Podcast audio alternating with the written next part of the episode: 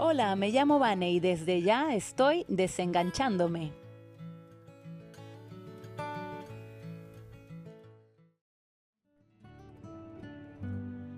Hola, estoy en este espacio en el que estoy desenganchándome y en esta oportunidad quisiera hablarte un poco más acerca de ese miedo a la muerte que está tan presente en nuestras vidas, sobre todo en estos momentos.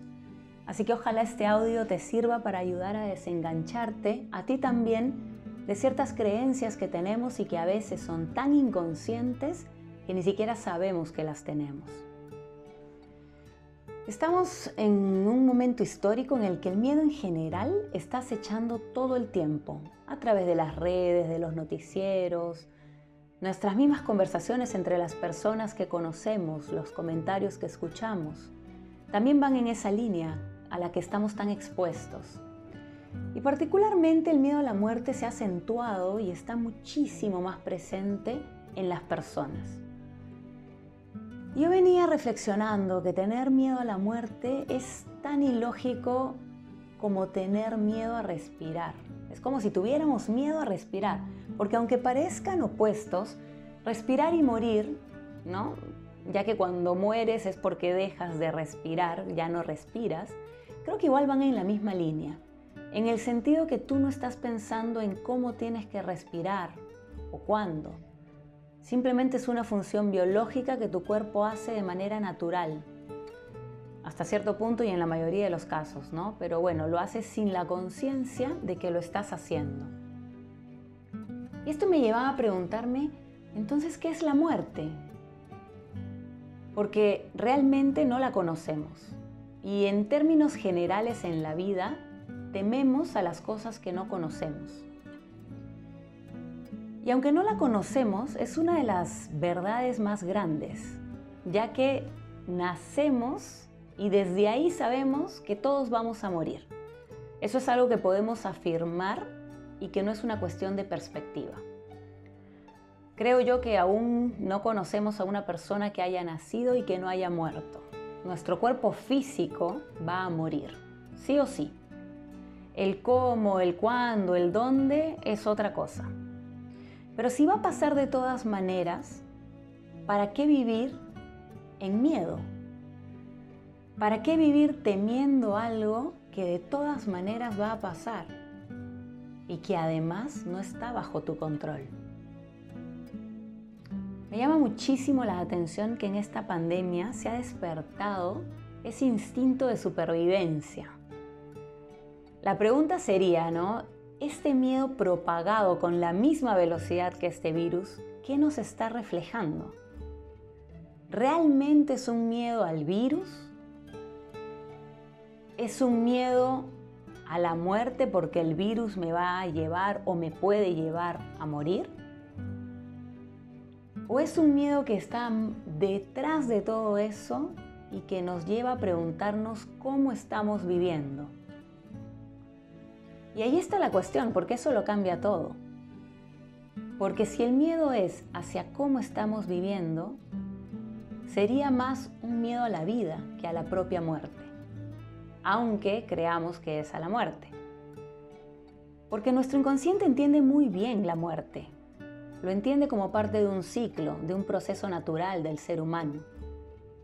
Pero este miedo disfrazado a morir desde mi punto de vista es en realidad una expresión de que no estamos contentos con nuestra vida, de que no estamos felices como hemos venido viviendo hasta ahora. Y ese miedo se acentúa cuando viene acompañado de varios pensamientos ligados al hubiera. Nos empezamos a llenar la cabeza de ¿y si hubiera hecho esto? ¿Y si hubiera hecho lo otro? ¿Y si ahora ya no podré hacer tal cosa? ¿Y si las cosas no vuelven a ser como antes? Y realmente es que las cosas no van a ser como antes. Pero nos seguimos preguntando, ¿cuándo podré hacer lo que quería o seguir con mis planes? Y si ya no se puede más, eso es lo que nos angustia un poco porque esos pensamientos despiertan en nosotros emociones que nos desequilibran. Sentimientos de arrepentimiento, de culpabilidades, nos ponen a vibrar en el miedo y entramos en un bucle del cual se nos hace difícil salir. Es muy importante buscar dentro de nosotros y conectar con lo que realmente te está generando ese miedo. Porque el día de hoy, desde donde estás y como estés, tienes la oportunidad de hacer algo para quitarte de encima esos sentimientos que bloquean tus verdaderos deseos. Trae al presente aquellas cosas que te reprochas. Si te dices a ti, es que no le dije a tal, a tal persona algo, bueno, llama, contacta, dile lo que le querías decir. Si te dices, es que no hice, bueno, haz. En la medida que puedas, haz. O libérate de ese pensamiento, porque algunas cosas las vas a poder hacer, sacar, liberar. Otras solo aceptar en paz que no puedes hacer nada. Ahora al menos. Ese miedo a la vida disfrazado de miedo a la muerte es ilógico porque si sientes el primero, que es el miedo a la vida, puedes hacer lo que creas que necesites hacer para estar tranquilo y ya no sentirlo. Y si sientes el segundo, que es el miedo a la muerte, no puedes hacer nada para que eso no suceda, no está en tu control. Todos vamos a morir. El miedo nos sirve como un aviso para movernos de donde estamos, pero no es para quedarnos ahí. Recuerda que es un mecanismo de defensa para la supervivencia y ahorita mismo, en el proceso que como humanidad nos encontramos, este momento que estamos viviendo no es para quien sobrevive, es para quien se adapta y se decide a vivir. Es para trascender. Si tú tienes miedo, no estás viendo las posibilidades de trascender todas las infinitas posibilidades que se están abriendo ahorita mismo para poder trascender como humanidad, desde el miedo no lo vemos, porque estamos en la parte base mirando solamente ese miedo y dejándonos llevar por ese miedo, en qué va a pasar y preocupándote en vez de ocupándote de lo que tú te puedes ocupar como parte de la humanidad. Ocúpate, ocúpate de lo que te da miedo, Haz aquellas cosas que no has hecho. No dejes ni un solo arrepentimiento, ninguna culpa sin mirarla. Quítate, sacúdete la culpa, libérate y trasciende esos sentimientos. Trasciende, porque el planeta nos está llevando a trascender y es tan inevitable como que en algún momento, de todas maneras, igual llegue la muerte.